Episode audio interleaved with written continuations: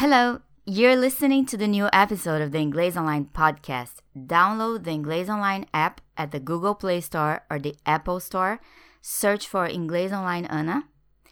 Thank you for telling everyone you know about this podcast and enjoy.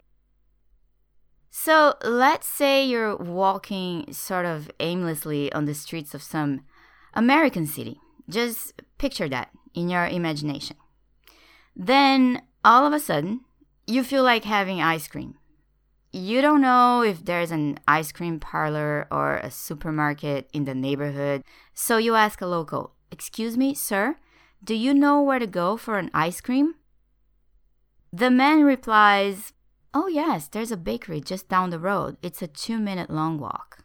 They have great ice cream. Okay, problem solved. There's a bakery that sells ice cream just down the road. So you keep going straight on. After a minute or so, you'll find it. So that is, of course, the most physical or literal meaning of the expression down the road. And there is, of course, a figurative meaning for down the road. I mean, why wouldn't we have that? And it means in the future, after something progresses a little bit or after some time goes by. Example Let's say we're hiring a new employee to work in our shop, and if we don't check their references now, before hiring, we may have problems down the road. I mean, that person could be someone who steals, they could be a fugitive, someone on the most wanted list. Better check who they are now because you never know. If we don't, we could be in for a surprise down the road. So, if you're someone who's pretty used to listening to podcasts in English, and I'm winking at you if Inglês Online is one of those podcasts, you've probably had no difficulty at all to understand what down the road means. That's great. However, you're the person I want to talk to right now. Is the term down the road on the tip of your tongue? Does it come to your mind when you want to express that exact idea? If it does, again, that is great. I'm guessing though that for most people, this idiom is not on the tip of their tongue. It can and it will be if you listen to it enough times.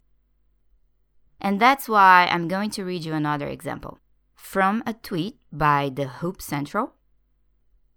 LeBron James said he would not close the door on a possible return to Cleveland down the road. So, LeBron James, American star basketball player, said that he wouldn't close the door on, meaning he would not refuse, a possible return to Cleveland down the road. In the future, not now, but maybe down the road, in some time. Who knows when, just down the road.